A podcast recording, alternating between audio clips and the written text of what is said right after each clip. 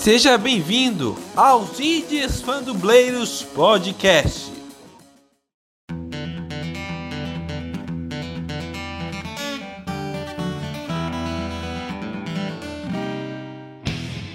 E bem-vindos a mais um Indies Fandubleiros Podcast. Estou aqui com meu amigo Sebastian.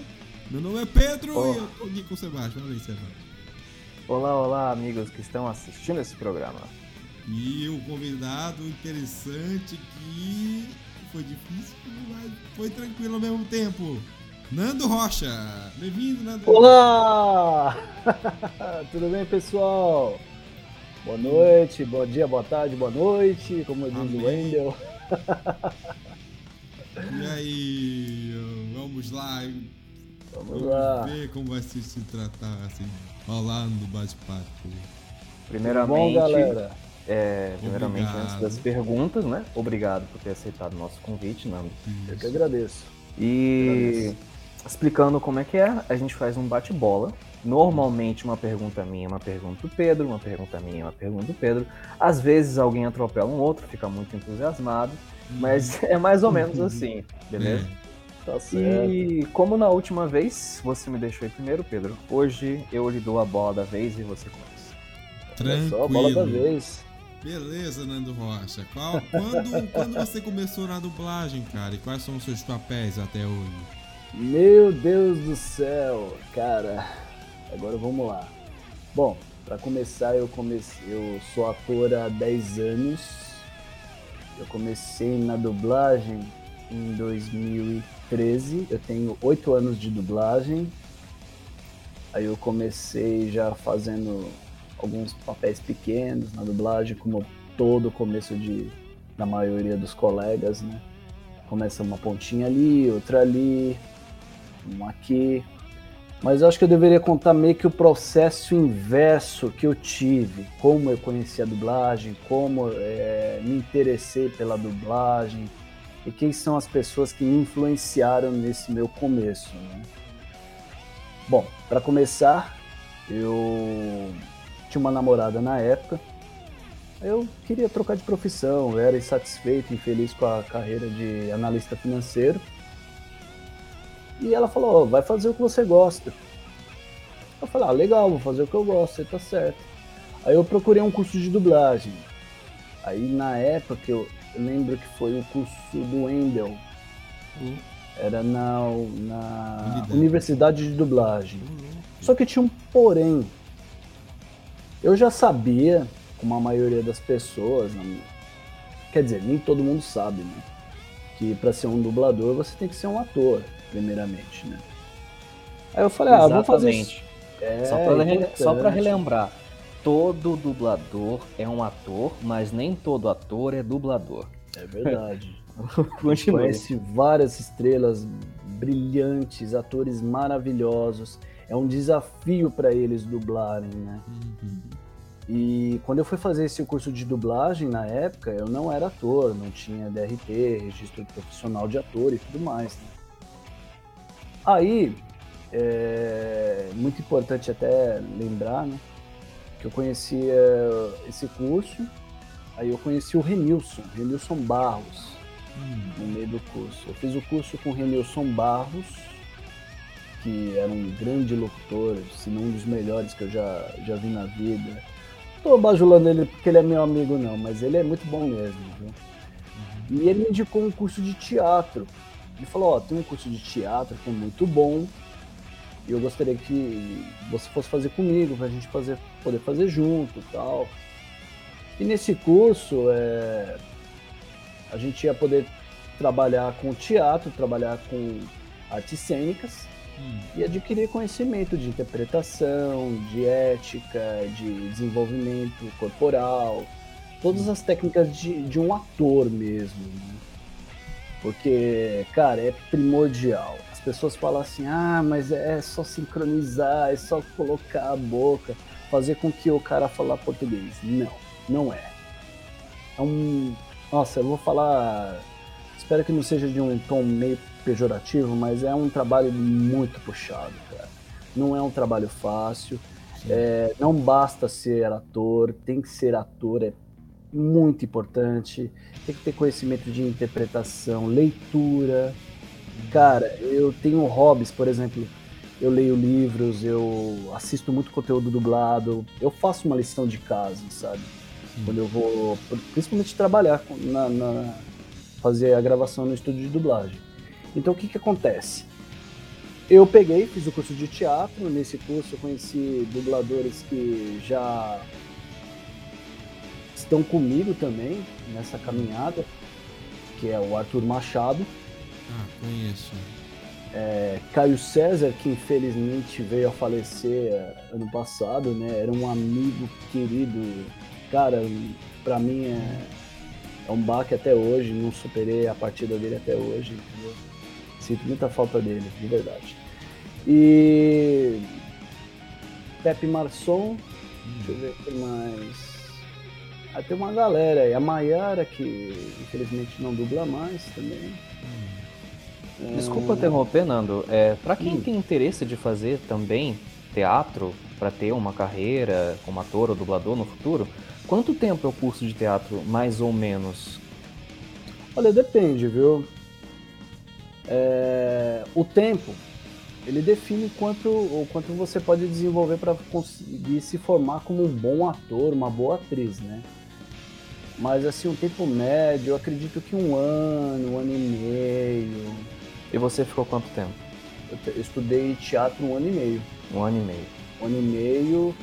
E é claro, para toda pessoa que está estudando teatro para poder tirar o DRT de ator, é uma ansiedade, cara. Eu falo, posso falar por mim, eu fiquei muito ansioso na hora de prestar banca no SATED para poder tirar o DRT de ator, o registro profissional de ator e tudo mais. Só que, cara, o que você ganha dentro de um curso de teatro é tão rico, mas tão rico.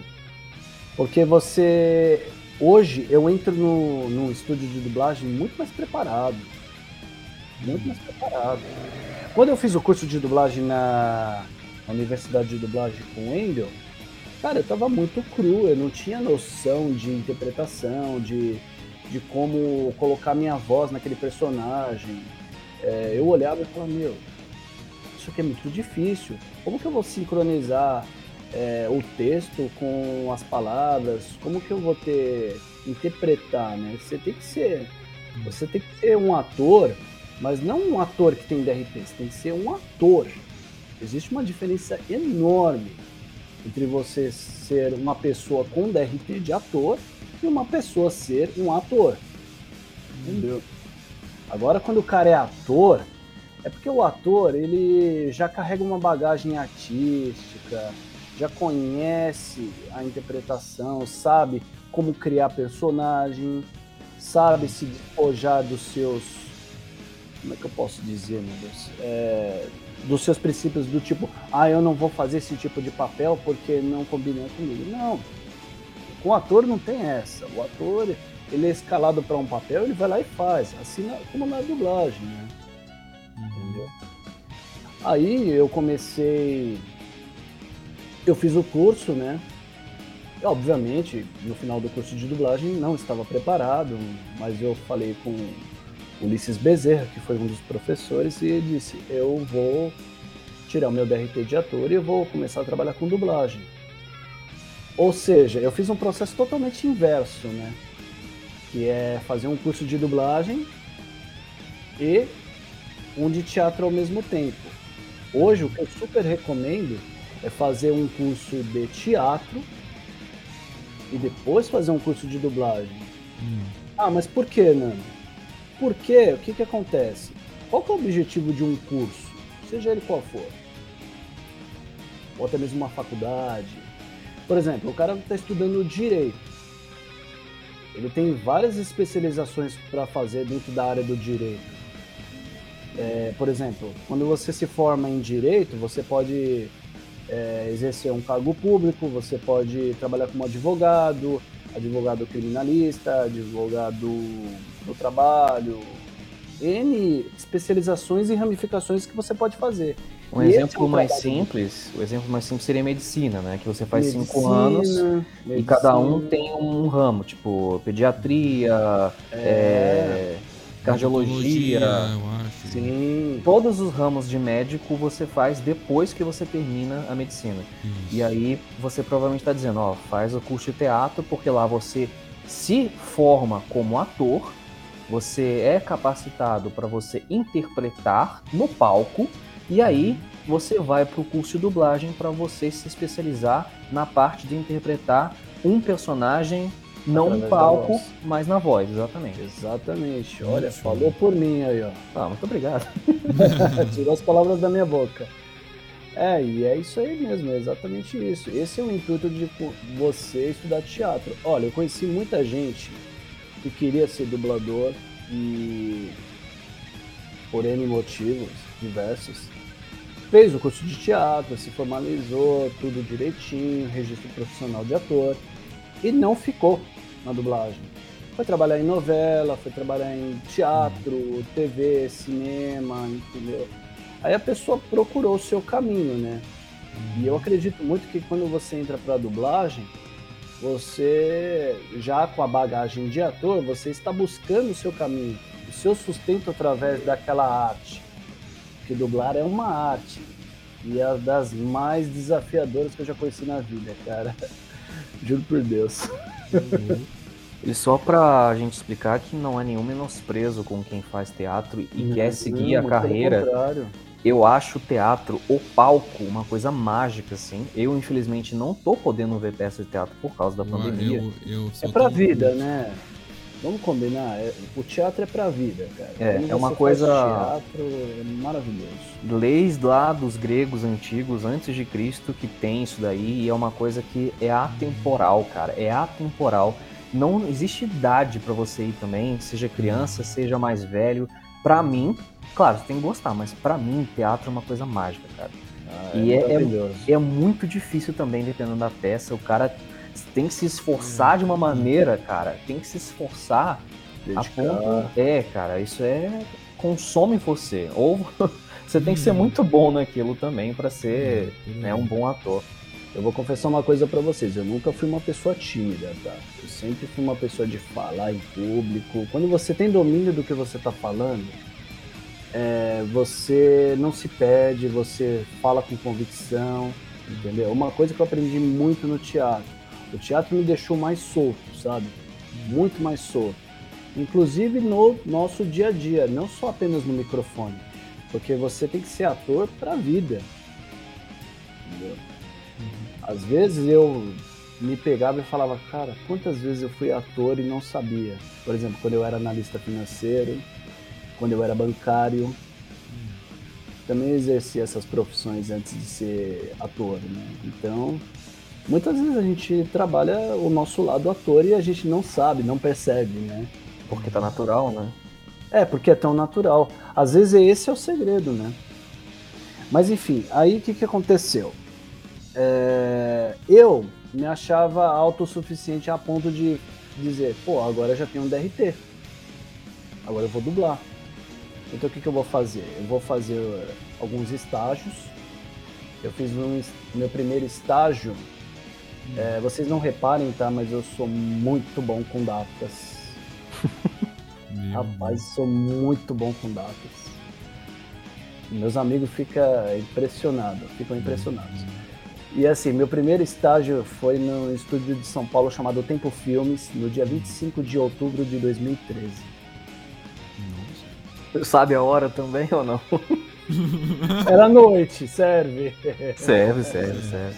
Era noite, a diretora era Giza Delamare e eu tava assistindo o Wendell. O Wendell gravando o Cake Boss. Hum. Não sei se vocês conhecem essa série da Discovery- Home Health, Cake Boss. Não conheço. Cara, é um absurdo. É um absurdo. Eu vou falar os termos técnicos da dublagem, eu acredito que todos vocês e, a- e o pessoal que está nos ouvindo, eles conhecem, né? Sabe o que é anel, o que é looping, Rio Uhum. de Janeiro, enfim. Quem Cara, acompanha a gente, quem acompanha a gente desde o começo, é, Hum. foi meio que ensinado nisso, que a gente também aprendeu, pelo menos eu, aprendi entrevistando. E que que é eu anel? O que que é tinha- loop? sabia, ah, bacana. Ah, então a gente tá em casa, né? É, Sim, sim. basicamente. Tanto vocês quanto os nossos ouvintes, então a gente Uhum. tá em casa. Cara, eu fiquei impressionado quando eu vi o, o Wendell fazendo. né? Falei, caramba, o que é pra fazer em três horas, o cara fazia em uma. Eu Falei, meu Deus. Aí eu falava, meu Deus, eu tinha uma certa resistência, porque assim, quando eu me formei ator, tudo bem. Eu me formei, formei ator e tinha DRT de ator. Só que assim, tava cru. Eu não, não bastava só apenas fazer os estágios de dublagem. Sim, tem que ter a prática, né? É, exatamente. Às vezes eh, você pode até pensar, cara, mas essa frase é tão fácil. Esse olá, tudo bem? Como vai? É muito fácil. Oi, tudo bem? Ah, cara, fazer mas as às vezes. entonações tudinho certinho que nem tá pedindo no vídeo, né? Faz muita diferença. Exatamente. Faz muita Mas eu vou falar uma cara. coisa pra vocês. Aí é que tá um trabalho que assim, eu não sei se os colegas falam, mas eu, eu vou falar por mim, tá? Por exemplo, eu não tinha ainda uma familiaridade com o estúdio, com o estúdio, essa coisa de colocar o fone, gravar, entendeu? Eu só fui ter essa familiaridade quando eu comecei a trabalhar aos poucos.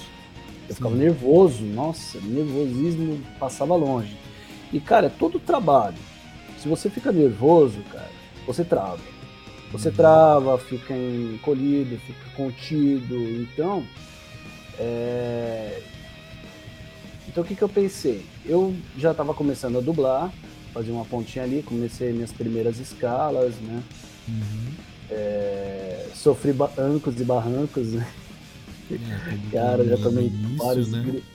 Nossa, é... porque assim, eu até entendo. Hoje a gente vive, na época a gente vivia uma coisa que assim, os caras querem alguém pronto. O que, que é Hum. alguém pronto? Alguém que já que tá há já muito tempo. Não, não exatamente. Porque também tem uma galera, eu sei que isso é comprometedor, mas eu vou falar.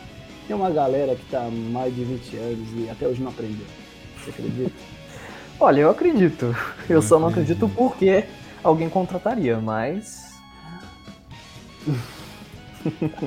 Aí você vai me deixar em maus lençóis. Né? Não, não, eu só Ah, mas são poucos, é um ou outro, sabe? Dentre 10, Não vai são todos, 4 ou né? 5, no mínimo 3, 4.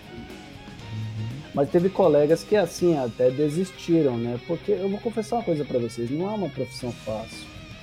Não é uma, uma profissão que que você Chega desenvolve lá, com uma, uma facilidade, vai chegar lá. Leva tempo para você se construir como um Armando Tiraboschi, uma Cecília Lemes, ou até mesmo, cara, um, um Dlágeles mesmo. Dlágeles é maravilhoso, cara. O trabalho dele é sensacional. Arthur Machado, entendeu? Uhum. Eu tenho colegas que eu tenho muito orgulho de falar que, cara, eu comecei com ele. E, eu- e olha, eu aplaudo esses caras de pé. né? Eu acho que uma das diferenças que a gente pode estabelecer entre, por exemplo, atuar em teatro, TV e dublagem é que, pelo menos a dublagem de hoje, você tá sozinho no estúdio, né? Antes, antes, eu sei que teve alguns dubladores que a gente entrevistou que falam que antes era todo mundo junto. É, Todo mundo junto na Sim. mesma sala. Hoje, acho que até questão de tecnologia, de, de captação de som, é você sozinho e a cena. O Marcelo Essa- Campos. Essa é uma Poxa. diferença bastante, bastante marcante entre o a teatro, TV e a dublagem, porque sim. você não tá, você tá atuando sozinho, você tá interpretando sozinho, É, você só tem o material de referência. Na Só. verdade, não tão sozinho assim, porque assim, o que que acontece? Na época, nos meados de, dos anos 90, até mesmo acho que 2000 e pouco, é, todos gravavam sozinhos, juntos, né?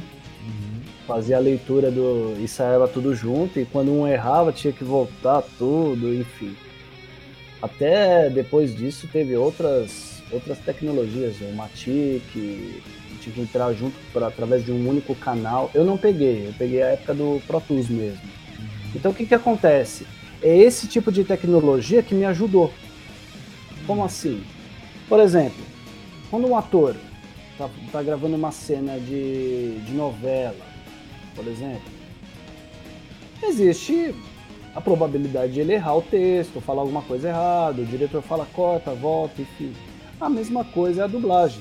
Mas a questão da dublagem é o seguinte: é, errar é humano, mas quanto menos você errar, melhor. entendeu? E a, gente, e a dublagem, ela tá vivendo um momento nos últimos anos, né? Eu peguei a época que a dublagem tá apressada. Uhum. Quanto mais rápido você fizer, melhor. Toque de produção, toque de caixa. E é assim. Mas aí é que tá, né? A gente melhora em, quali em tecnologia, mas o, o ideal para um dublador, né? Pelo menos eu coloco para mim, né? É fazer com qualidade, cara. Eu procuro fazer com qualidade, usar melhor a voz. Mais pra frente eu vou te explicar melhor como, como que eu superei isso. Né? No caso, por exemplo, é, que, que eu comecei a usar a tecnologia a meu favor? Errou, voltava, errou, voltava. Mas o problema é que você não pode fazer isso muito. né? Ou até pode, porque é, é vai no tempo do ator. Porque assim, é, hoje em São Paulo, deve ter em torno, eu não, não sei, exagerei, exagerei, deve ter um, em torno de uns 800 a 900 dubladores. Só em São Paulo, tá? Sim. Então o que que acontece? Aquele diretor de dublagem, aquele coordenador, que é a pessoa que escala, às vezes é tanta gente que eles ficam sem opções. E o que que acontece? Vamos escalar sempre os mesmos. Aí tem a questão do cliente. Ah, o cliente ele quer o tira-bosque naquele filme. Ou ele quer o campanile, tem que ser o protagonista daquele filme. Então, é, é um mercado bem competitivo, Sim. mas assim, é, o que a gente ouve muito, ah, é uma panela. Mas qual o trabalho que não é panela? Por aí. Entendeu? Difícil, difícil. Vocês pensam que é fácil, por exemplo, entrar num banco? Eu trabalhei dois anos no banco e não foi fácil entrar no banco. Concursado? meus amigos. Não, era banco é, privado. Eu não tenho vergonha de falar, não, é o Banco Real. Na época era Banco Real. Hoje é o Existe atual ainda? Banco Santander. Ah, Santo Eu peguei uma época também do Santander, né? Uma boa prova do que eu tô falando, por exemplo, eu já era ator, enquanto eu já era ator, eu ficava brincando com a, a locução do, do banco, né? O Banco Real dá 10 dias sem juros no cheque especial. Banco Real, o banco da sua vida. Aí, é... aí o que, que eu fiz? Eu falei, eu falei para mim mesmo, fui começar a conhecer mais os dubladores, os diretores. Cara, não é fácil, não é fácil. Não é fácil chegar num diretor, pedir a primeira oportunidade, para ele lembrar de você, porque é um mercado que, assim, pelo menos na minha época, quando eu comecei, tem que ser visto para ser lembrado. Eu fico me perguntando hoje, né, cara, cambada de home studio que tem, gente que montando home studio. é, Hoje em dia fica difícil fazer até esse marketing social, né? É bem complicado, né? Mas para eles lembrarem de você, eles lembram de você e se você for bom, eles começam a te chamar mais. Eu tive a ajuda de muitos professores na época quando eu comecei. É... Fritz Janvito, Hum. Faduli Costa, deixa eu ver quem mais. Márcia Gomes, que me conheceu uma vez numa assembleia, gostou de mim. Ah, aparece lá na Dublin Mix e vamos, vamos ver o que a gente pode fazer por você, entendeu? Aníbal Munhoz também, que deu uma- as minhas primeiras oportunidades. Eu sou grato a muita gente na dublagem, cara. Legal. Mas, em meio a esse meio tempo, eu pensei, cara, não tá bom ainda. Eu preciso melhorar. Então, o que, que eu fiz? Eu comecei a me planejar Hum. e disse, vou fazer mais um curso de dublagem. Aí eu, eu fiz dois, fiz mais dois cursos. Um curso de dublagem na, do Brasil Sim. e outro, um intensivo de uma semana com a Márcia Gomes na Dub Mix. Quando eu fui para do Brasil, o que, que aconteceu? Eu já tinha, deixa eu ver, 2015, eu já tinha um ano e um ano e meio de dublagem, quase dois anos, né? Então eu, eu precisei me reciclar. Eu entrei com uma galera que estava começando, nunca tinha ouvido falar sobre dublagem, nunca estudou dublagem e tal. Eu falei, eu vou fazer esse curso porque eu sou amigo do Hermes há muitos anos, eu conheci ele, né? Uhum. E eu sempre falava com ele, ah, um dia eu vou fazer seu curso, né? Fiquei enrolando, nosso amigo C de Pegasus. Aí. Hum. Até o dia que eu fiz o curso, né? E para mim foi muito transformador, porque eu aprendi bastante coisa no curso dele, né? Hum. Coisa que eu não sabia, não me ligava. Cara, coisa simples, assim, desde pegar um papel e colocar em determinada altura para você ler junto com a tela e fazer. Entendeu? Cara, eu quebrei muito vício. Eu era muito viciado. Eu tinha uns vícios totalmente errados. Quando, eu, quando eu comecei a dublar. Então, até muitos desses vícios deveriam ter me prejudicado na época, né? Mas a dublagem é, não basta ser apenas ser bom tecnicamente, né? Não basta apenas ser um bom ator. É, eu acho muito legal. Também, né? humildade? Cara, é. É verdade. Uhum. Tem, que ser, tem que ser uma pessoa que também busca muitos princípios, né? Humildade, uhum. é, de se despojar do seu ego, uhum. é, buscar ser uma pessoa, uma pessoa de bem com a vida, uma pessoa. Cara, a gente tem tantos exemplos que não precisa nem ser da dublagem, sabe? É, Fernanda Montenegro, Hum. O próprio Chico Anísio, que faleceu, Lima Duarte. Você olha e fala, cara, meu, que demais essa hum. pessoa, entendeu? Rodrigo Sim. Santoro, que o cara conquistou Hollywood, né? Não é qualquer um, entendeu? Hum. A gente pegar exemplos assim de pessoas que falam, meu, que ator maravilhoso, eu quero ser esse exemplo. E eu tive essas pessoas na dublagem, cara, que com o maior amor e orgulho do mundo, eu vou falar para vocês, cara. Hum. Minhas referências na dublagem, cara, são as lendárias vozes que você ouve desde a sua infância. E eu tive a oportunidade de trabalhar com eles, sabe? Uhum. Francisco Bretas, Hermes Baroli, Elcio Sodré, que eu gosto muito. Cara, é uma galera muito boa. O Wendel, Cecília, uhum. Amanda Tiraboski, o Campanile. Nossa, tem, tem uma galera que é muito boa. A Nair, que infelizmente veio a falecer ano passado devido a complicações de Covid, né? E tem um. É, assim, dos trabalhos que você fez, tem algum notório assim, né? Do Salpé de Gá, que é pra mim, eu acho? É complicado. Vamos lá. O é, que que acontece? Hum. Eu quando comecei na dublagem, eu era uma pessoa que ficava se expondo muito, até demais. Sim. Como é isso? Entendeu? E assim, eu falava, cara, que autoexposição às vezes desnecessária, né? Uhum. Se tiver algum colega que vai ver esse, esse, esse podcast, assistir essa minha entrevista, ele vai entender e falar, cara, é verdade. Uhum. O Fernando fazia muito isso. Na época eu comecei como Fernando Rocha. Uhum. Aí depois eu quis mudar, depois que eu fiz o curso na do Brasil, né? De tanto a Zódia me chamar de Nando, Nando. Nando, na verdade, é apelido de família, né? Uhum. Minha mãe me chama de Nando, meu pai me chama de Nando. Então, o que que aconteceu? Aí eu adotei Nando Rocha, pra uhum. ficar mais prático, ficar melhor. Uhum. Aí o que que acontece? Eu é, comecei a, a me policiar mais com relação a trabalhos, com divulgação de, de séries, essa coisa do sigilo, né? Muitas vezes eu ia pro estúdio, gravava, por exemplo, na dubla vídeo, hum. e chegava em casa, montava, fazia uma montagem da foto, foto do ator e, do, e da, da série e postava, como se fosse a coisa maior do mundo. Tá, tudo bem, é legal, é, é bacana. É, eu acredito que todo mundo dessa leva de 2010 para cá, todos nós temos essa coisa de, de expor os trabalhos, né? Mas da minha parte isso foi diminuindo, eu comecei a ser mais discreto. Hum. Eu aprendi com um dublador que, assim, eu vejo que ele é muito discreto e eu sou muito fã do trabalho dele, né? Que é o, não sei se vocês conhecem, o Felipe Zilce. Hum.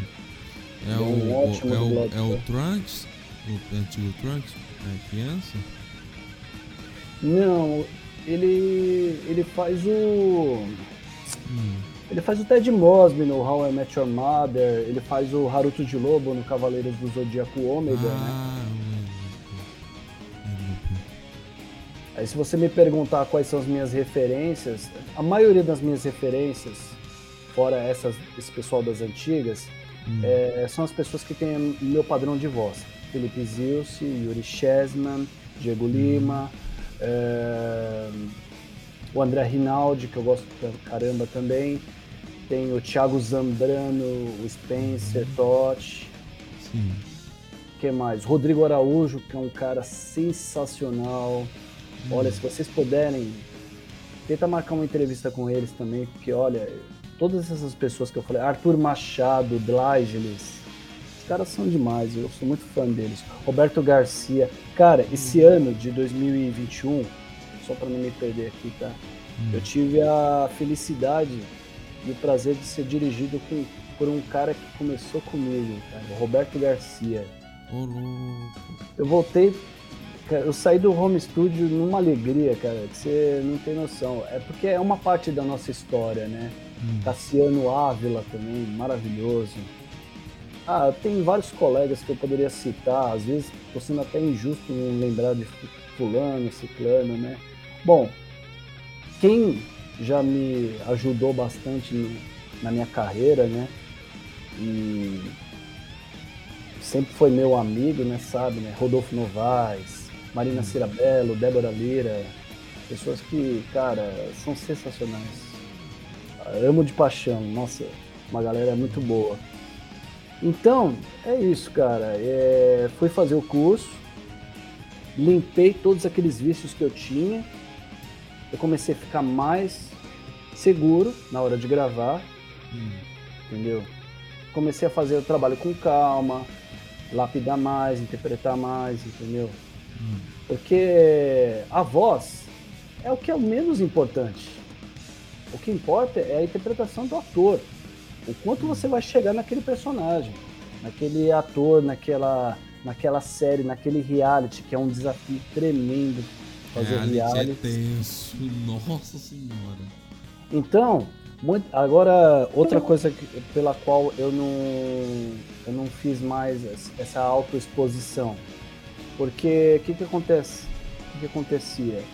Às vezes, quando a gente está começando, a gente não está 100% bom. Muitos dos meus trabalhos não eram dos melhores. Eu lembro que eu fiz uma série, por exemplo, que eu ficava me exibindo, ah, fiz o Aníbal na série Power. Cara, minha dublagem tá horrível. Horrível. Horrível. E ficou. Uhum. Porque assim, a partir do momento que você grava no estúdio, vai ficar lá. E vai pro ar, Sim. entendeu? Segurar essa bronca, meu amigo, é, é complicado. Hum. Mas assim, é, falando dos personagens, né, que eu acho que eu já enrolei demais, Hum. meu primeiro personagem assim de destaque foi em seis meses de dublagem que eu tive, quando eu fiz o Kurt Renner no Revenge, o Aníbal na série Power, na qual eu não me orgulho muito, É, fiz o Kurata no Capitão Tsubasa nessa última versão, né? Hum. E fiz o Aiden na, no Incrível Sr. Good num episódio. Aí fiz umas pontas, dublei outros atores em filmes, alguns famosos, por exemplo. Eu fiz o Tony Hawk numa série que é o video, Videogame High School, mas uma fala bem pequenininha também. Em matéria de game, eu fiz o Soul Bad Guy, que é a grande dúvida de muita gente, que eu percebi que, nossa, o Planeta da Dublagem divulgou que o Fernando Rocha fez o Soul Bad Guy. Eu Então, fui a primeira comprar um- pessoa a perguntar. Não, mas eu ouço isso, essa pergunta não é de hoje, não. Muito Não é de hoje, cara. não é de hoje. Eu gravei o Soul Bad Guy no dia 25 de setembro de 2014. Pra você ver que coisa, né? Eu Hum. gravei porque 10 dias depois era 10 dias antes era meu aniversário. Por isso que eu gravei a data. Hum. O que acontece? Seguinte, o estúdio me chamou, ó, Nando, tem um game pra você fazer. E e é um game, vamos pagar a hora, a hora do game, a localização de game, são duas horas de game, tudo bem. Uhum. Aí me falaram que era o Guilty Gear e meu personagem era Soul Bad Guy. Ah, falei, ah, beleza, vou fazer, né? Uhum. Aí o cara pediu pra fazer dentro da, da tonalidade do japonês, né? O japonês geralmente grita assim, ó. Ele queria que eu gritasse da mesma forma. Porque se fosse Uhum. fazer do meu jeito, eu ia fazer. Então eu procurei fazer Sim. dentro da, da musicalidade do japonês, né? Uhum. E, e foi, né? Aí na época eu divulguei no Facebook. Uhum. Aí o que aconteceu? Um monte de curtida no Facebook. E todo mundo falando, ah, que maravilhoso, que não sei o quê. Ah, legal, aí passou, né? Aí teve a época que eu falei, cara, eu vou me expor menos, eu não vou ficar me Uhum. divulgando mais. Inclusive, né? Eu sei que, inclusive, um, um- amigo de infância até me falou, pô, você precisava divulgar mais seus trabalhos, tá? Mas eu, eu vou criar um, um Instagram especificadamente com os meus trabalhos de dublagem, né? E postar vídeos. Uhum. E com relação ao Bad Guy, cara, até hoje nunca vi. Nossa, nem eu. Procurei no site da Um Game, procurei todo um monte de lugar, não achei. velho. Até hoje não sei. Nossa. Eu lembro que teve um, bastante colega que fez também na época os outros personagens, mas até hoje nunca, nunca achei, né? Nossa senhora. Lost Media. Mas quando me perguntam, eu falo, olha, eu fiz esse, esse e tal. E por não ter mais essa autoexposição, né, o que que acontece? Eu acabei me, tendo que me conter um pouco e fazer o trabalho e depois voltar para casa. Sabe quem era muito assim? Hã? Era o meu. Sabe quem era muito assim? Uma pessoa super discreta mesmo em relação ao trabalho? Era o meu finado amigo Caio César, cara. Esse cara era uma unanimidade. Um... Potter, assim? Oi? Ele era dublador do Harry Potter, se não me engano? Ele era o dublador do Rick Murphy. Ele era um Rick, Rick Ah, Sanchez. lembrei, lembrei. O do Rick É. Morty. Ele faleceu ano passado. Cara, pra mim foi uma um baque tremendo assim, sofro a morte dele até hoje, porque não se tratava apenas de um colega de trabalho. né? Ele era um amigo pessoal, é, frequentava a casa dele, ele me ensinava muitas coisas fora dublagem, é. Por exemplo, coisas da área financeira, como ter um controle de finanças pessoais, né? Sim. que é muito importante, cara, para você trabalhar como artista, você tem que ser um bom administrador, sabe? Uhum. É uma coisa que eu recomendo- tempo e tudo, né? É, total. Administrar o tempo, administrar seu dinheiro, seu cachê de dublagem, o cachê de ator, porque assim é uma profissão muito instável. Você não Uhum. sabe quando que você vai ter um próximo trabalho, um próximo projeto. A não ser que você pegue uma emissora grande e tenha um contrato muito bom para você desenvolver um trabalho, isso leva tempo. Entendeu? Entendo. Tanto que hoje eu tenho. Eu exerço duas profissões, né? Eu não sou só apenas dublador, né? Eu trabalho na área administrativa de eventos e comecei a dar aula também. Não sei se dá pra ver aqui. Ah, não, eu tava pensando nisso agora. Quem dava aula, velho? É, Eu tô- legal. comecei a dar aula, aula de, de finanças pessoais, de matemática financeira. Na vida a gente tem que sempre ter uma carta na manga, né? Caco Pedro hoje- e Nando Rocha, dois professores. Ah, mas tem outros também. O Caco e eu começamos juntos. É Sabe? sério, que legal. É, ele é um cara maravilhoso, eu Coincidência. gosto muito dele. É. Faz um bom tempo que a gente não se vê, mas é por causa da pandemia também. Ele Essa tá morando em Presidente Prudente, eu acho. É, a última vez. é, deve ser mais ou menos por ali. Faz muito tempo que eu não o vejo, né? Sim. E é isso. E o, e o Caio, o Caio César, né? Ele era uma pessoa muito discreta, né? E eu aprendi muito com ele nessa coisa de se expor menos. Tanto que vocês podem pegar até meu Facebook, meu Instagram. Eu não tô me expondo tanto como deveria, né? Hum. Aí eu lembro de uma entrevista do Wendel no, no canal dele, né? É, qual que é o seu objetivo, né? Do, de um vídeo que ele postou, né? Seu objetivo é ser o dublador do Facebook? Porque assim, quando você é o dublador do Facebook você vai postar lá, são só seus amigos que vão comentar da curtida, ah, é legal, que lindo, você merece, eu sabia que um dia você ia chegar lá, tudo bem. Enfim, isso é legal, é muito bacana. Tem coisas Hum. E assim, condiz com a pessoa. Por exemplo, um cara que começou comigo que eu acho que condiz. O Arthur Machado. Eu acho Hum. que, cara, ele, ele, ele divulga os trabalhos dele de uma forma tão legal, tão assim, bonita, sabe? Hum. E condiz com ele, porque assim, ele quando entrou pra dublagem, a gente entrou praticamente na mesma época, tá? Ele já entrou muito mais preparado do que eu. Uhum. Ele fazia esse trabalho, esse workshop na casa dele, ele tinha programas, ele mesmo já estava muito mais preparado do que eu, né? Hum. Tanto que do curso de teatro, tanto o Caio César quanto o Arthur Machado, eles já estavam preparados, né? E hoje, graças a Deus, estão trabalhando conosco aí, eu estou trabalhando com eles, né? São diretores de dublagem, né? E por aí vai, cara. Legal. Bom, deu uns dois minutinhos aqui.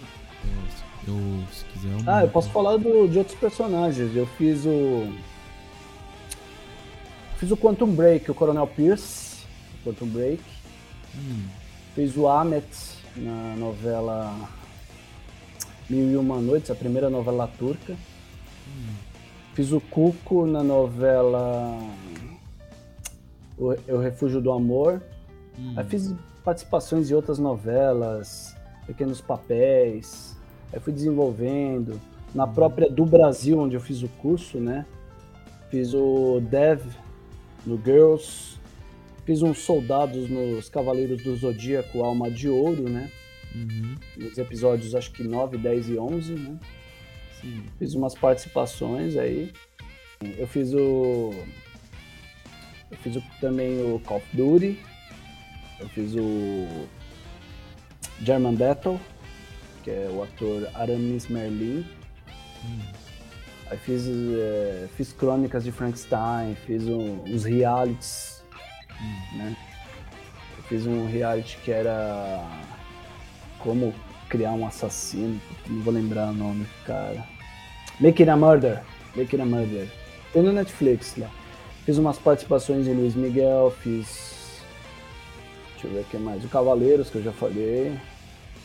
Fiz Game of Thrones, na do Brasil. E assim, cara, eu devo muita gente na dublagem.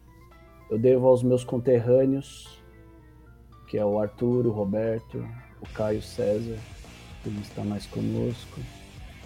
Eu devo aos estúdios de dublagem que sempre apostaram no meu trabalho, colegas queridos que tem uns colegas que eu amo de paixão, mas é, nenhuma dessas pessoas se compara a, a duas pessoas que eu sou eternamente grato. Inclusive por eu ser ter melhorado na dublagem, melhorado tecnicamente como pessoa, uma é a Marina Cirabello e a outra é a Débora Lira, da The Mix. Então eu devo muito a essas duas pessoas que, cara, foram primordiais pro meu trabalho de dublagem. né? E eu acho que gratidão é, é tudo. E eu ainda tenho muito que evoluir como pessoa, tenho muito como melhorar. E a vida é essa, né? Estamos aí para sermos melhores, para poder dar atenção para essa galera maravilhosa aí que está nos ouvindo, para a gente poder fazer um bom trabalho de dublagem, fazer com que as pessoas é, tenham acesso àquele conteúdo de forma é, dublada, em português brasileiro, no nosso idioma local, sabe? Eu acho muito importante. Tem uma, uma participação muito pessoal e social com relação ao trabalho da dublagem, né? Eu, eu acredito que é como uma missão fazer com que as pessoas tenham acesso àquele conteúdo em português. Eu não vou mentir para vocês, eu, eu gosto de alguns filmes com idioma oficial, mas para mim é muito confortável, cara. É, é muito bom assistir um, um filme dublado, ouvir aquelas vozes maravilhosas que, cara, encantam os nossos ouvidos e, e para eu que sou dublador, né, que trabalho com dublagem, para mim é uma, é uma mágica, né? Trabalhar com esses caras, com essas pessoas que fazem a dublagem, né? Que faz a, a coisa acontecer. E eu, eu sou grato à dublagem em muita coisa. Legal.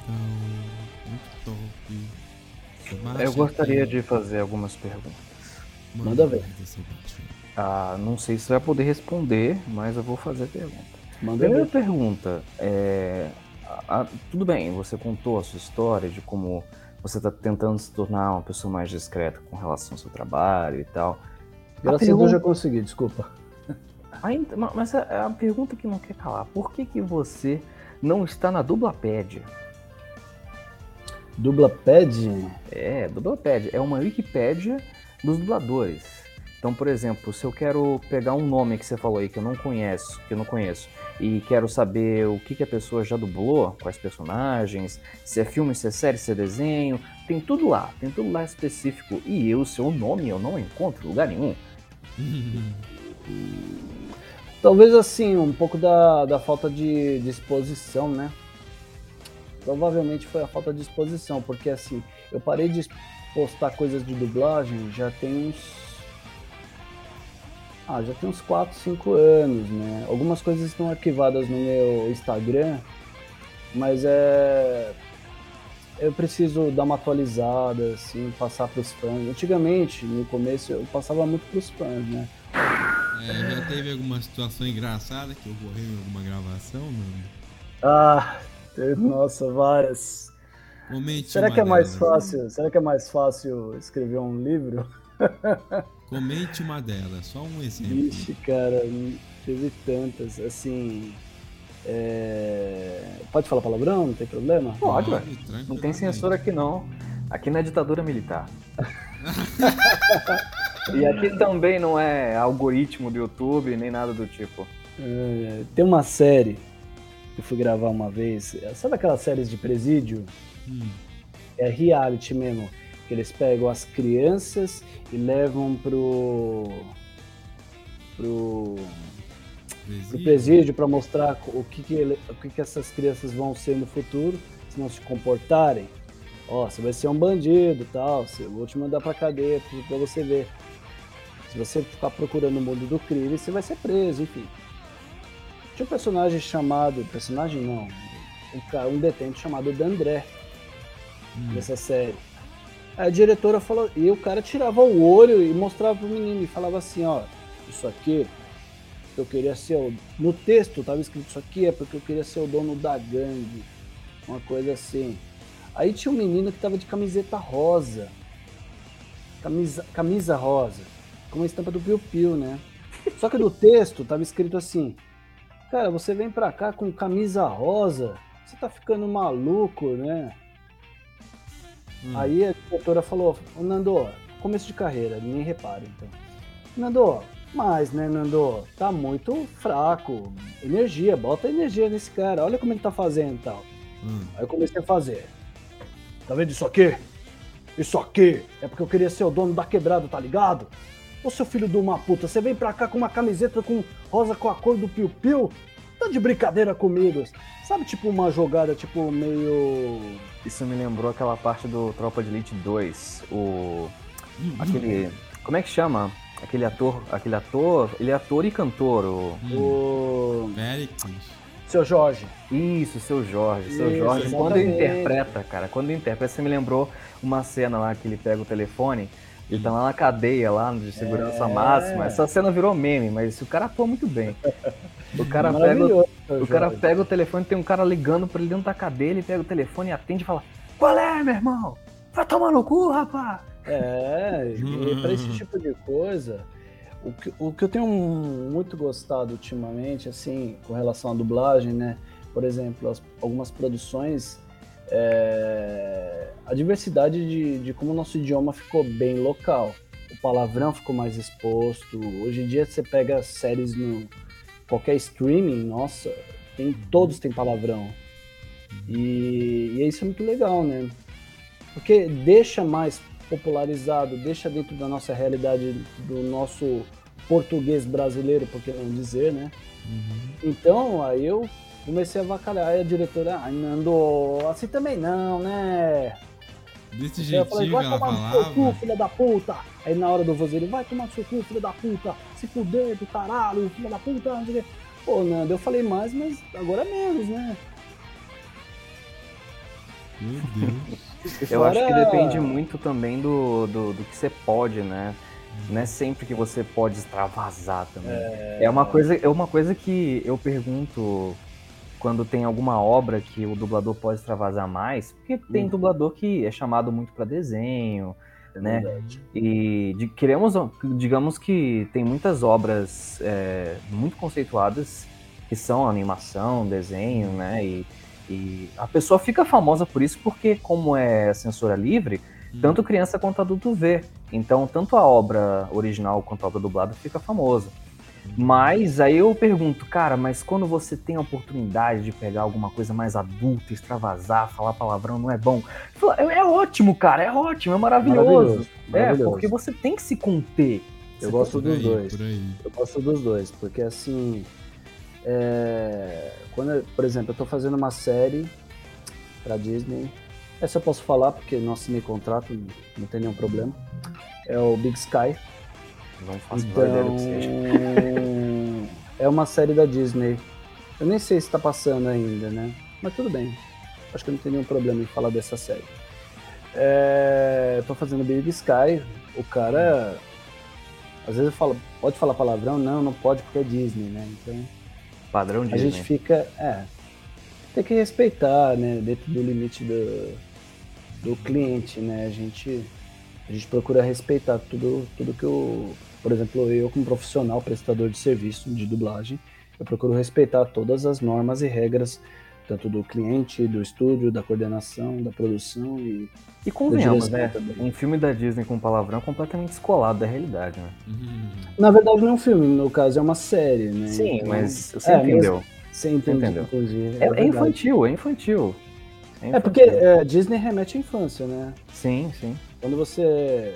Quando te falam de Disney, Todo, o primeiro personagem que vem atualmente é Nick, Pateta, Pluto. Nossa. É, não sei nem se você vai conseguir responder essa pergunta, porque ela é bastante avoada, assim. Hum. Vamos, na hipótese agora, imaginar que você possa influenciar o diretor e o cliente a escolher qualquer personagem que você queira para dublar. Então me diz, tem algum personagem de alguma coisa que já foi dublada ou alguma coisa que ainda não foi dublada que você gostaria de dublar? Reflexão. Eu falei que era uma pergunta mais difícil. Essa pergunta não é, ela é bem polêmica. Por quê? Porque ela também se resume no meu comecinho. Hum. Ah. Quando eu entrei, eu falava assim: quero fazer o Cavaleiros, quero fazer o Naruto, quero fazer não sei o que. Aí eu olhava pro diretor, é legal, é mesmo, tá sendo gravado tal série, tal lugar, tal, não sei o quê. Pô, quero fazer, que legal. Só que assim, tem maneiras e maneiras de chegar nas pessoas, né? Uhum. E eu falava, pô, me coloca pro teste, coloca pro isso, não sei o quê. E cara, eu, eu nunca vou esquecer. Eu nunca vou esquecer um dia que eu tava no carro, era um final de semana, o Caio César falou pra mim assim: vamos jogar videogame lá em casa. Falei, vamos. E eu ia pra casa dele, jogava videogame. E assim, a gente tava falando do nosso trabalho. Aí eu peguei e falei simplesmente, ah, um dia eu vou fazer tal série. Ele falou pra mim, não, cara. Você não vai fazer. É isso que você tem que parar. Você não pode ficar pedindo para fazer personagem, para ficar pedindo série. Isso não é uma conduta profissional. Ele falou tanta coisa que eu não lembro. Mas sabe quando você chora por dentro, assim, de tristeza? Puta. Até uma hora ele que eu. Ele tem razão, pra... né? Exatamente. Você sente, putz, ele tem razão. Agora que ah. eu, você cai em si, né? Aí eu olhei pra, pra frente, assim, no carro, olhei pro lado. Cara, você tem razão. Você tá certo. Tem coisa na vida que a gente não pede. Entendeu? As coisas, elas vão acontecendo. Aí o que, que aconteceu? Um ano seguinte eu fiz Cavaleiros, fiz Game of Thrones, fiz outras séries que eu nem imaginava. Uma série que eu pudesse, se eu pudesse escolher para eu fazer, que eu adoraria fazer, eu falei, faria com o maior amor do mundo, com certeza é La Casa de Papel. Cara, eu tenho um amigo que é a voz do Helsinki, meu, eu falo pra ele, cara, toda vez que eu vejo você, cara, você, você brilha naquela série. Você brilha naquele personagem. E a dublagem do- de La Casa de Papel, todas as temporadas ficaram muito legais, as- a escolha das vozes. Hum. Se eu pudesse, né? Mas assim, a Claro, nós isso é uma pergunta hipotética, é uma pergunta hipotética. é Claro, porque com eu, eu e o Pedro somos de, de, de fã dublagem, né? Então, fã dublagem, às vezes a gente escolhe mesmo um personagem que a gente queira, né? tem é uma um liberdade pra Tem, escolher. Porque a gente não ganha nada, entendeu? A gente é- tem essa liberdade Sim. porque não tem retorno nenhum. Uhum. E aí eu tô perguntando assim, porque é uma coisa às vezes, é, como você mesmo disse, que você acompanhou vários dubladores na sua infância, que, que você tem é, grande admiração, às vezes você fica pensando, poxa, é, aquele personagem que tal pessoa fez, eu queria ter feito, ou tem alguma coisa que ainda não foi no Antigamente eu pensava assim. Ah. Antigamente eu pensava assim, essa coisa assim, puta meu, eu queria tanto ter feito, mas de repente não era pra ser. Nem tudo na vida é pra ser, então, sabe? É, por exemplo, eu queria ter feito um personagem no Cavaleiros do Zodíaco Ômega. Eu cheguei, pedi pro Hermes, mas hoje eu vejo que não é uma atitude profissional. Porque pedir personagem é limar a oportunidade do outro colega fazer, é, interferir na escolha do diretor, na escolha do coordenador. Então, hoje, eu sou uma pessoa que eu procuro fazer do meu trabalho o seguinte: eu deixo as coisas acontecerem. E o que tiver que ser, vai ser. E ainda Entendeu? assim, é, a pessoa, mesmo que seja chamada, ela tem que fazer um teste, né? Ela pode não Sim, passar. claro. Então, às vezes, sei lá, ah, você pensa, putz, o cara chamou fulano de tal. Eu já ouvi a voz do fulano de tal e eu acho que não combina com esse personagem. Aí o cara faz o teste e não passa, e aí você fala, não, ok, ainda bem que eu não falei algo pra ninguém, ainda bem que eu não falei, não, deixa eu fazer no lugar dele porque ele não é capaz, não sei o quê. Às vezes acontece, deve acontecer. Eu espero, pelo menos, que eu esteja Não, falando alguma coisa assim. acontece, acontece até coisas que a gente não fala, né? Por exemplo, quando eu vou para um teste, Hum. tá eu, fulano de tal, voz 2 e voz 3. Cara, se o cliente escolheu voz 3, beleza. Vamos torcer para que seja o melhor trabalho, que os fãs gostem. Eu sou assim, eu não, não procuro pensar desejando mal. Ai, aquilo era para ser meu. Não, não era. Se fosse para ser seu, seria. Entendeu? Uhum. Eu procuro pensar assim, o que é, o que é para ser nosso, ninguém tira. Entendeu? Uhum. Eu já passei por muitas fases na dublagem, substituições, já fui substituído, fiquei chateado, mas depois eu pensei assim, cara, até nisso, até quando as coisas são ruins, por mais que sejam dolorosas, a gente procura aceitar, né? Porque é a vida, né? Mesmo a pior situação, a gente pode levar algum tipo de aprendizado. É um aprendizado. Por exemplo, eu vou falar abertamente. É, é foda, se ele ver, ele vai, ele vai lembrar de mim e vai falar isso. Eu, por exemplo, aprendi que não se deve comprar briga de ninguém.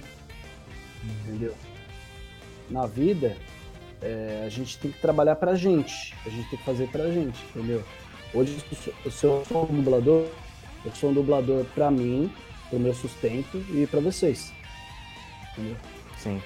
Para vocês prestigiarem o trabalho artisticamente, para vocês gostarem, analisar. Eu acho que tinha uma profissão que deve- deveria existir na dublagem, sabe? Porque assim, existe, existe crítico de teatro, existe crítico de, de cinema, de TV, mas não existe crítico de dublagem, Pô, tá aí uma oportunidade, hein, cara. não é verdade? Alguém cria, por favor, e já me coloca como responsável. Oh. Mas sabe quem são os maiores críticos de dublagem? Não. E sabe também por que não existe? Porque Por na verdade essa profissão existe e ela não é profissão. São vocês fãs. Pô, mas eu podia ganhar dinheiro com isso, né, poxa? É. Mas é que vocês têm. O amor de que vocês têm pela dublagem é tão grande que acaba sendo de forma voluntária, podemos dizer assim. Uhum. E o que, que seria um, um crítico de dublagem? É um cara que é especializado, conhece as vozes, coisa que vocês dois sabem fazer, vocês conhecem as vozes. Sim, eu, eu tenho. Eu não sou músico, eu não sei tocar nenhum instrumento, mas meu ouvido tem bastante sensibilidade. Apurado, Por né? exemplo, é, por exemplo, tem 90% dos nomes que você falou eu não conheço. Eu vou ser sincero com você, dos seus colegas e com quem você admira. Mas, quando tá passando alguma coisa na televisão e a voz eu, eu já ouvi e eu sei quem é, eu preciso de meia palavra e eu vou reconhecer quem é. Hum. Só isso. É. E vamos combinar, né? Todo fã de dublagem faz isso, todo dublador faz isso, todo diretor, todo mundo da dublagem faz isso, tá? Quem nunca espera até o final dos créditos? Por mais que você até saiba quem fez aquela obra, aquele produto, aquele, aquela dublagem, entendeu? Massa demais. Você pega uma série do Netflix que eles colocam os créditos.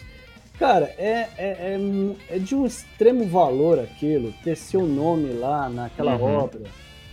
Cara, Versão brasileira, fulano de tal, personagem fulano de É, tal, você. Até mesmo quando o- o- a pessoa que faz as placas, né, ela fala com as vozes de fulano de tal, fulano Ah, de tal. sim. É muito. É de um extremo valor, cara. Isso é maravilhoso, é gratificante. Eu quando eu vi meu nome na- no Cavaleiros, cara, nossa, eu até chorei, cara. Hum, E assim, foi de uma extrema alegria pra mim.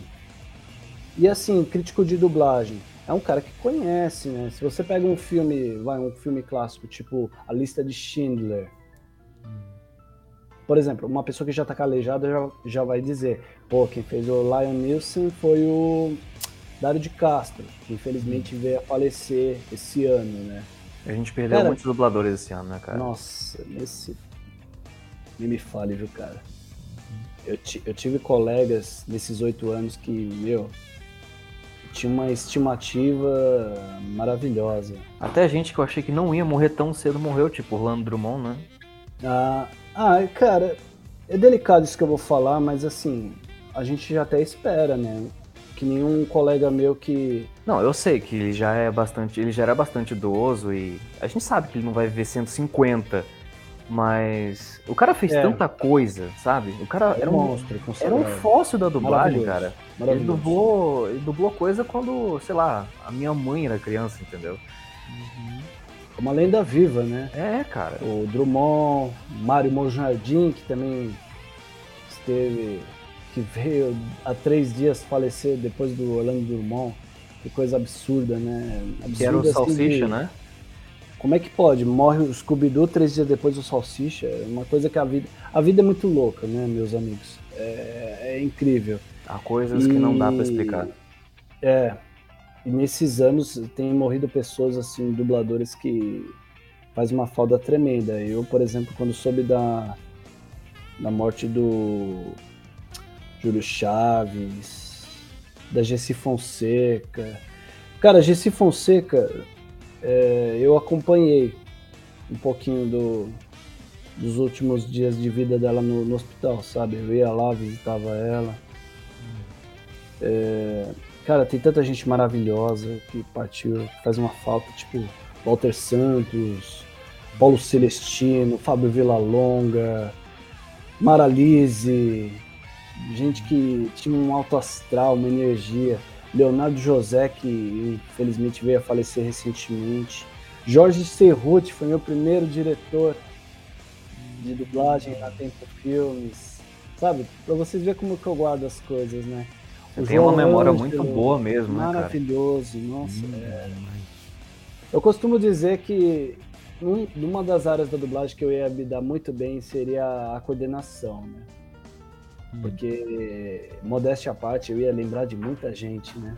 Ah, quem Eu ia sabe? conseguir mudar, lembrar de muita gente. Quem sabe no futuro se não, não tem alguma participação? Por exemplo, o Manolo Rey. Manolo Rey foi dublador durante todo esse tempo e o último trabalho que ele fez foi como diretor de dublagem no Homem-Aranha É. Sem Volta Sem Volta de Casa, acho que é o Sem título. volta de casa. É, o No Way Home, que tá nos cinemas agora, foi ele que dirigiu a dublagem, Manolo Rey. É. E ele ainda fez um personagem lá, que eu não vou dizer, vai que a pessoa não gosta de spoiler, né? Não vou dizer quem foi. Mas é, as pessoas às vezes. é, o próprio Wendell também fez uma escola de dublagem, acho que já Sim, dirigiu alguma coisa também, dele. né? Chegou a dirigir alguma coisa também, o Wendell, não Sim, foi? o Wendel dirige, ele é empresário da Unidub, um estúdio maravilhoso de trabalhar também. Eu acho que é uma boa a- o dublador acabar se tornando diretor, porque para ser diretor, você, o diretor não só dirige, ele ajuda também o, o ator que tá lá, né? Ele, ele coordena, ele fala, não, assim não tá bom, tenta fazer de outro jeito. É. O diretor tem que ser é, meio que pai de todo mundo, eu acho, né? Mas ó, vou falar uma coisa para vocês. É, é porque é de uma forma bem relativa, né? Inclusive até me compromete, mas não tem problema na se vocês quiserem transmitir isso. Eu o que eu mais gosto na, na minha profissão é dublar. Mas eu, eu não, não almejo ser diretor de dublagem porque eu acho que é muito trabalho. É um trabalho bem pesado, assim, no sentido de. Não, não de escalar as pessoas, mas assim, no trabalho de dar um bom direcionamento. É, porque você não, você não tá lidando com apenas uma única pessoa. Você pega um filme de guerra, por exemplo, cara você vai ter que lidar com mais de 40 negros. Ainda mais, ainda mais numa pandemia onde a gente está trabalhando de forma remota, e fica bem complicado, né? É um desafio para o diretor de dublagem. É um trabalho de muita responsabilidade que eu admito que ainda não, não é a minha hora. Não é a minha hora. Mas eu pretendo, se um dia for para acontecer, eu espero que seja bem mais para frente. Eu tenho colegas que, que começaram comigo e, e viraram diretores de dublagem. O Roberto, o Arthur, é, o Cassiano, o Dlágeles. Todos eles são diretores de dublagem, são pessoas que. sensacionais. Eles são o que fazem, sabe? Eles vivem a dublagem. Entre outros colegas que, de um pouco mais antigo, o Yuri, o Felipe Zilso, o Thiago Zambrano, o Spencer. Cara, eu tenho uma lista enorme de referências, cara. E Mas tu sabe o nome todo mundo, hein, cara? Caramba. Mas não só referências na dublagem, mas assim, no quesito pessoal até. Cara, o Spencer Totti, por exemplo, ele dá uma aula para você de direito que, meu, o Zambrano, eu nunca vou esquecer o dia que ele pegou e falou pra, pra diretora da, da BKS falou: oh, esse cara não precisa de registro de voz, não, pode escalar. Cara, quem que faz isso? Quem que faz isso? É, pô, é um cara sensacional, um ser humano de um caráter extremo, sabe? E pela minha vida na dublagem passei por pessoas maravilhosas, sabe? Tipo Elcio Sodré, é, Xalana, Cássia Bisseglia, Henrique Reis, Henrique Canales, cara, a minha lista de referência é imensa, cara. Podemos eu sinto que essa entrevista, essa, eu sinto que essa entrevista foi uma homenagem do Nando a todas as pessoas que marcaram a vida dele. É...